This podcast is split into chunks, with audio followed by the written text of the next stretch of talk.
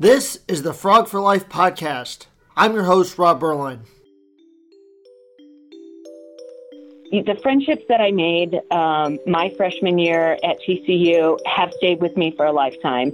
There are uh, there's a handful of us of girls who lived in Colby Hall uh, on the West Wing that still get together um, from time to time, uh, and it is like we are back uh, our freshman year That is the voice of Bobby McPherson, who is a human resources professional for the United States Olympic Committee. Bobby will talk about her time at TCU, her many corporate world experiences, as well as her work mentoring other women. And we are so excited to be joined today by Bobby McPherson. She is the see if I get this right. Bobby is the chief people officer at the United States Olympic Committee, and we'll get into how that happened later on. But Bobby, first I want to go into the reason you're on the well, you're on with us today is because you are a graduate of TCU, and and why did you come to TCU all those years ago? Well, that's a really good question. Um, I had the honor and privilege of being awarded a Chancellor Scholarship. Um, and, uh, you know, I had been pursuing for my entire life up until my senior year of high school uh, what I thought was going to be a long career as a pianist. I was studying a classically trained uh, pianist, and I competed, and I had planned to study um, into college uh, music and stay with my instructor who taught uh, at a university up in Nebraska. And by the, I think it was about by January of my senior year, I just had kind of gotten burnt out. And um, at that point in time, TCU had been courting me. Uh, and offered the scholarship based on my grades and my test scores. And so I started the dialogue and uh, sight unseen accepted the scholarship and came down at the end of the summer for orientation.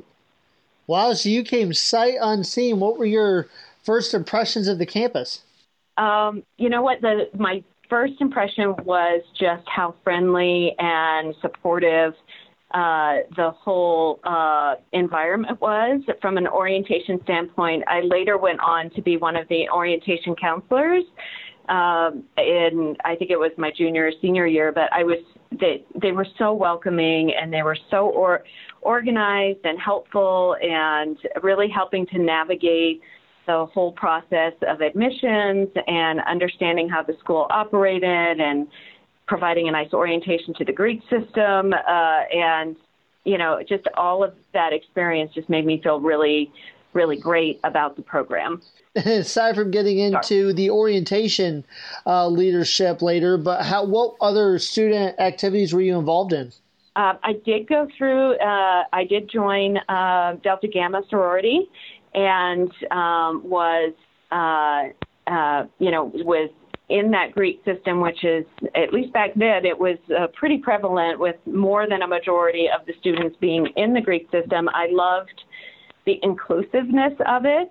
I made lasting friendships in the freshman dorm that I was in, and all of us were in different sororities uh, and had different connections, uh, but I felt it to be a very welcoming and inclusive environment. And for somebody coming from out of state, um, you know, just having a network um, uh, or a means in which to make a network quickly uh, after joining uh, the school was really helpful.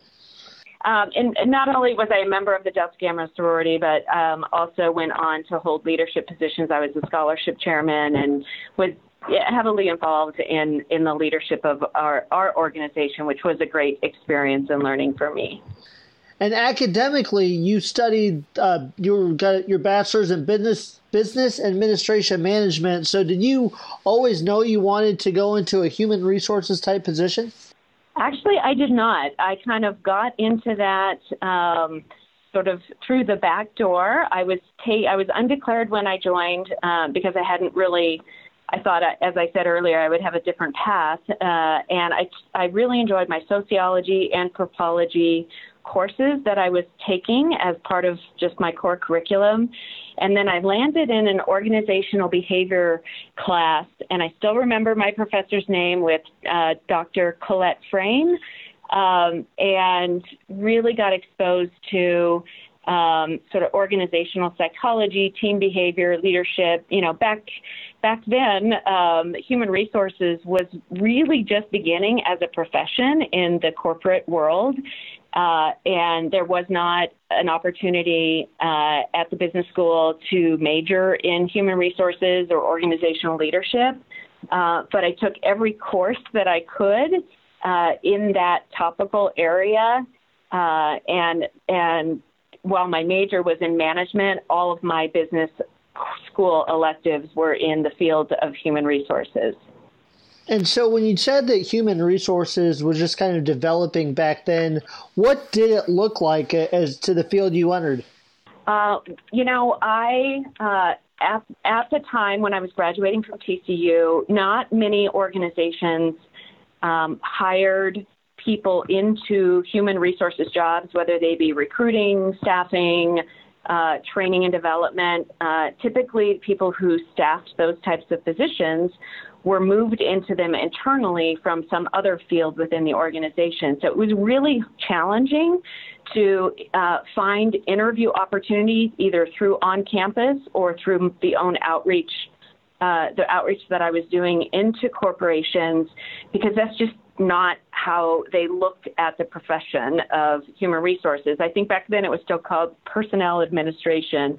So I knew that going into my job search process, and sort of as a fallback position, I had applied to, at the time, there were three really nationally renowned programs in industrial and labor relations.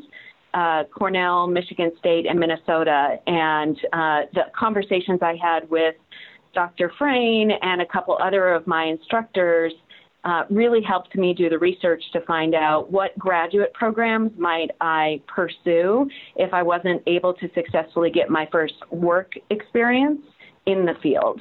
So I had applied to those uh, programs and had been um, actually was accepted to Cornell University's program, and so I went straight from TCU to get my master's. And literally, those two years made a huge difference in the field taking off. Um, and there were many, many opportunities coming out of that program combined with my business degree uh, to step into the type of job that I wanted as my first experience. Upon receiving her master's from Cornell, Bobby had many opportunities to choose from as she searched for her first full time position in human resources.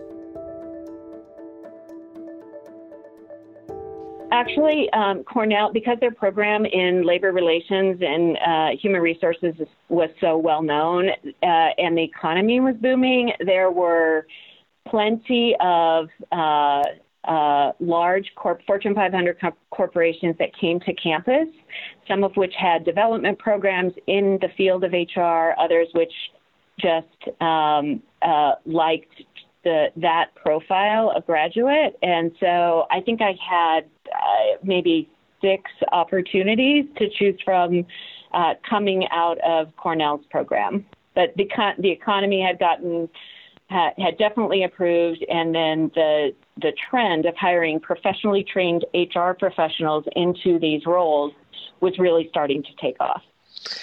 And so, which of the six opportunities did you take? I my first role was with Chevron Corporation in San Francisco, California, and they had uh, they and a few other big firms like GE had a human resources development program that they would hire new graduates into, where you would rotate in uh, four six month assignments in different areas.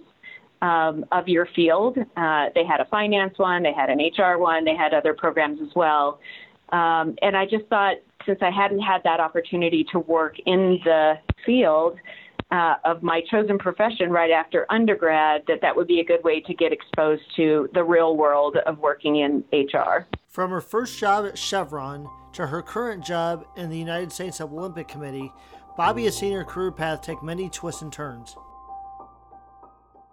So the first 10 to 15 years of my career, you know, my career's always been in human resources. Uh, the first half of it, I would say, was spent uh, in uh, HR generalist roles, whether they be in staffing, recruiting, training, or some combination of all three of those activities, management development, helping to coach managers in uh, performance management um, challenges, succession planning, uh, career development, sort of the whole gamut of uh, what you would one would do in this field as a field HR generalist.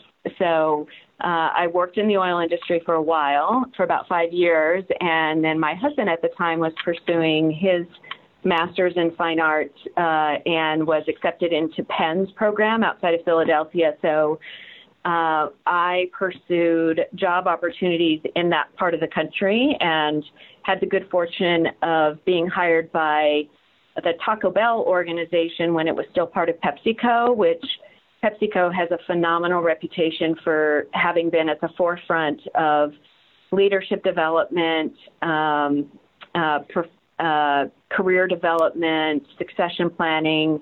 Uh, so that was a great opportunity to join that organization and get exposed to some really cutting edge practices in the HR field around career development and talent development.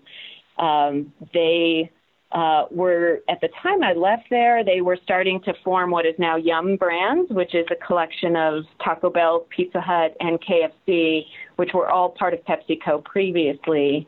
Uh, so as that was happening, um, I uh, followed a, another former PepsiCo HR leader who had joined a small startup in Delaware, which was a credit card company called First USA Bank, which was ultimately uh, what was going through rapid, rapid growth and expansion, and it was ultimately acquired. I think I lived through three acquisitions where we were acquired to take over credit card portfolios at the bank acquiring us. And ultimately, now that is still the same leadership division that runs Chase, the Chase credit card portfolio out of Wilmington, Delaware. So I kind of lived through that, all that merger and integration activity that was happening in banking at the time.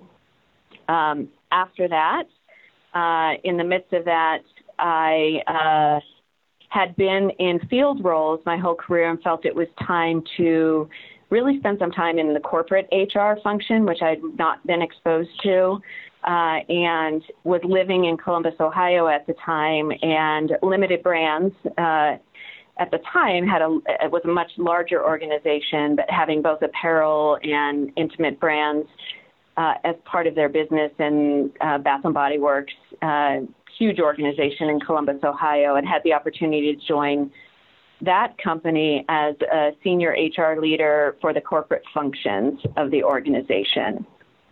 From there, I was I really made my first foray into being a head of HR, a chief HR officer for a retail REIT which was about 4,000 employees, cut my teeth on learning sort of the back office of the HR function, benefits, payroll, insurance carriers, HR systems, uh, technology, all that, uh, which you just simply don't get exposed to much of that when you're in a generalist role, uh, and then have been recruited to bigger uh, opportunities uh, in the last few years.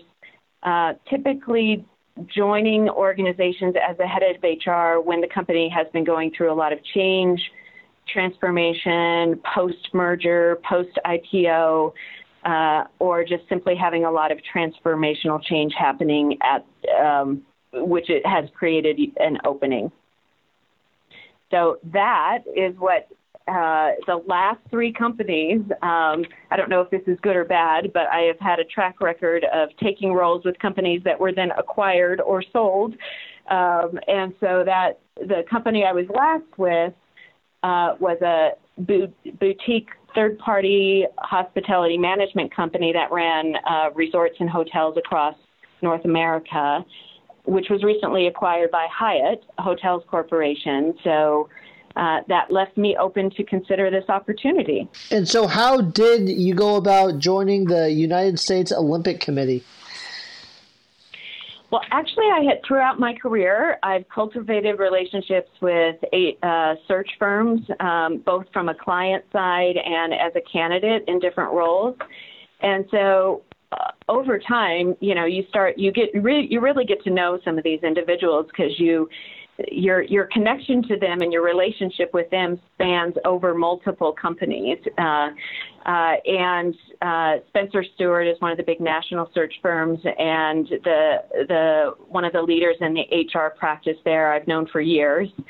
Uh, he knew my interest in uh, being part of an executive team for that for an organization that has a, a, sort of a higher purpose or a mission, mission driven organizations. And so when he uh, was assigned to work on the search, he said he was I was the first person he thought of. I lived right here in the back door of Colorado Springs. Um, and it just seemed like a really good fit. And the timing couldn't have been better. It was it was right about as we were publicly announcing the acquisition and the disbanding of our previous executive team at the at the other company. Hmm. And so, what will your duties ent- what will your duties entail at the United States Olympic Committee? Uh, I am responsible for um, for leading the HR function and the diversity and, and inclusion, uh, which includes diversity inclusion, which um, is uh, mission is to foster inclusive programs, track uh, diversity and inclusion staff, not only at the U.S. Olympic Committee, but within the 50 uh, sport governing bodies. Um, uh, just um, and helping with programs uh, on the diversity and inclusion front, both training and development, awareness, that sort of thing. Um, and just on the core HR, it's everything from recruitment. We have about five 100 U.S. OC, uh, U.S. Olympic and Paralympic employees uh, here at the committee, and so making sure we are staffing this team. We call ourselves the team behind the team. Uh, so we we support the delegations that go to the games. Uh, so we have a, a, mixture of sports administrative and uh, workforce as well as your traditional functions IT, finance, uh, communications, marketing. So the recruitment, the training and development of these employees, the um, uh, the talent development, succession planning, uh, providing benefits not only to USOC uh, employees but also our athletes uh, that compete. Um, and then making sure you know that we have the right HR systems in place to ensure everybody gets paid on time and properly. So kind of the whole gamut of running an HR function. And I know you probably don't know all the ins and outs because you've only been there about a month as we speak to you now. But what's been the thing that's really stood out? I'm sure a lot of us that watch the Olympics just are wondering what goes on day to day and what's the biggest thing that really sticks out to you about the the workplace um, of the USOC? I think the thing that's been the biggest learning curve for me, both through the interview process and just in the, the last few weeks of getting to know the operations, is that it's so much more uh, than just the Winter and Summer Olympics um, every four years.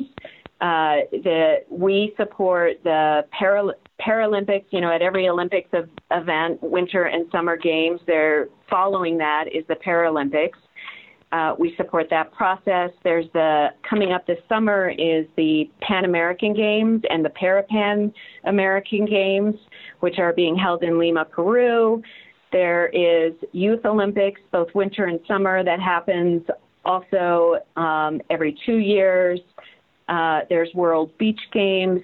So there's there's just so much more than I think what the general layperson knows that goes on uh, from uh, ongoing, you know, many more events than maybe everybody follows. And then in addition, just the ongoing training and the training centers that we have and supporting the athletes.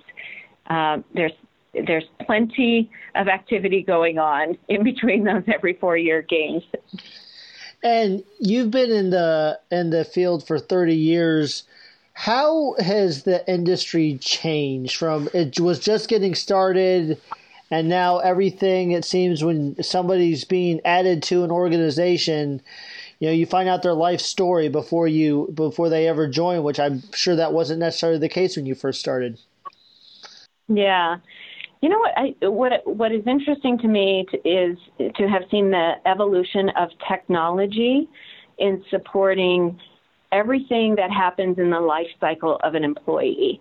So, you know, looking back to uh, the days when we didn't even really have email, uh, um, and now, uh, you know, with all of the apps and the Outlook and the SharePoint and ways to collaborate electronically with people who are in multiple locations, um, and just, you know, the way that you engage a workforce through uh, engagement surveys, which are done either on an app or on a computer, that you stay connected to people. You try to make the employment experience so much smoother and easier through technology because that's the world that the new generations are growing up in.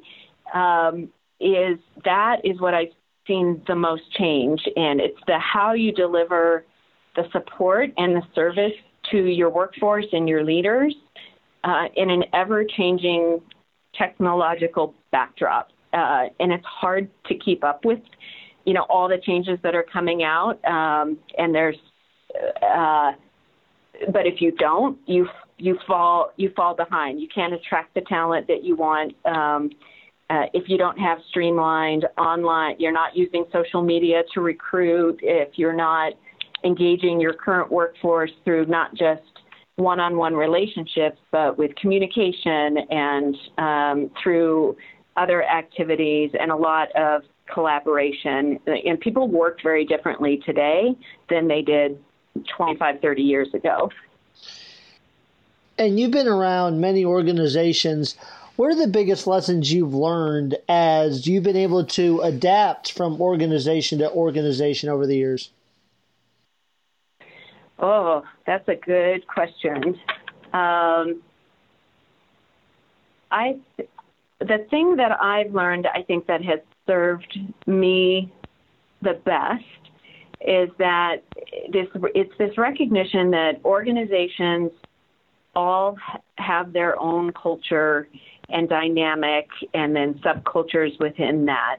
And to be effective in moving into a new organization really requires taking the time to learn the culture and understand that uh, what exists um, and be able to to um, work within that and adjust your your leadership style, your approach, your um, your vi- you know make sure your vision aligns to what that what, what is important to that organization and draw the connections there. Um, but you have to take the, you can't do that overnight. I, I've seen a lot of leaders that I've recruited um, and worked with that uh, fail early because they simply uh, don't take the time to get to know what it is they're joining. Aside from her day job as a human resources professional, Bobby is also a mentor and a coach to other women looking to further their career? You know, I uh, a few years ago, um, I had a little, I had the opportunity to uh, take a little bit of time in between um, in between roles and uh, invest in myself with some development. I took a step back and said, what is it about what I do uh, that I really truly enjoy, uh, and have have I question myself: Have you invested in making sure that you're um, developing yourself and focusing on that to for that sort of ongoing self development and honing your skills and making sure that you can be the best at that piece of um, what it is you do. I have you know, I've often been the only female sitting at the executive team or the leadership team in many of the roles that I've had throughout my career. So I am very passionate about closing the gender gap and helping women leaders uh, advocate for themselves, see their strengths, uh, be comfortable in their skin, be, be strong leaders uh, without losing their personality. And um, and so I wanted to be able to sort of give back to the women in leadership um, community that exists in a way uh, that you know maybe I didn't have the benefit of that as I was moving up through my career. Having strong mentors is really important. I've helped to solidify women's leadership networks in many of the organizations I've been in, um, and I just think it is. Um, uh, we as a country have not made the progress that we should have on this issue over the years, and um, I just feel uh, very passionate about doing my doing something to help close that that gap, address the glass ceiling, address the pay gap, um, and really uh, help women leaders more on a one-on-one environment um, because that is that's what I that's what I have a passion for. It's what I enjoy doing. So I um, went and got some training in how to be an effective coach, and um, I really only carry three to five clients at a time. All of my business is through word of mouth. Um, and uh, it's really just connecting with someone at either a pivotal time or maybe when they stepped into a new leadership role or are going to venture out and start their own business or whatever the case may be uh, but you know, it's always good to have a coach when you're going through a change like that, and um, it's just something that I have a passion for and enjoy doing. And I know you said you only have three to five clients, but if there were the whole uh, TCU graduating class, what advice would you give to, to those females about how they get ready to enter the workforce? You know, I think the one um, the one piece of advice I would provide is um, is be your own best advocate. Um, uh, I think I think you know believe in yourself, uh, uh, know your strengths, be self-aware, uh, but advocate for yourself. And lastly, as we wrap up, I want to tie it back to where we started here at TCU. How do you believe your time at TCU influenced where you are today?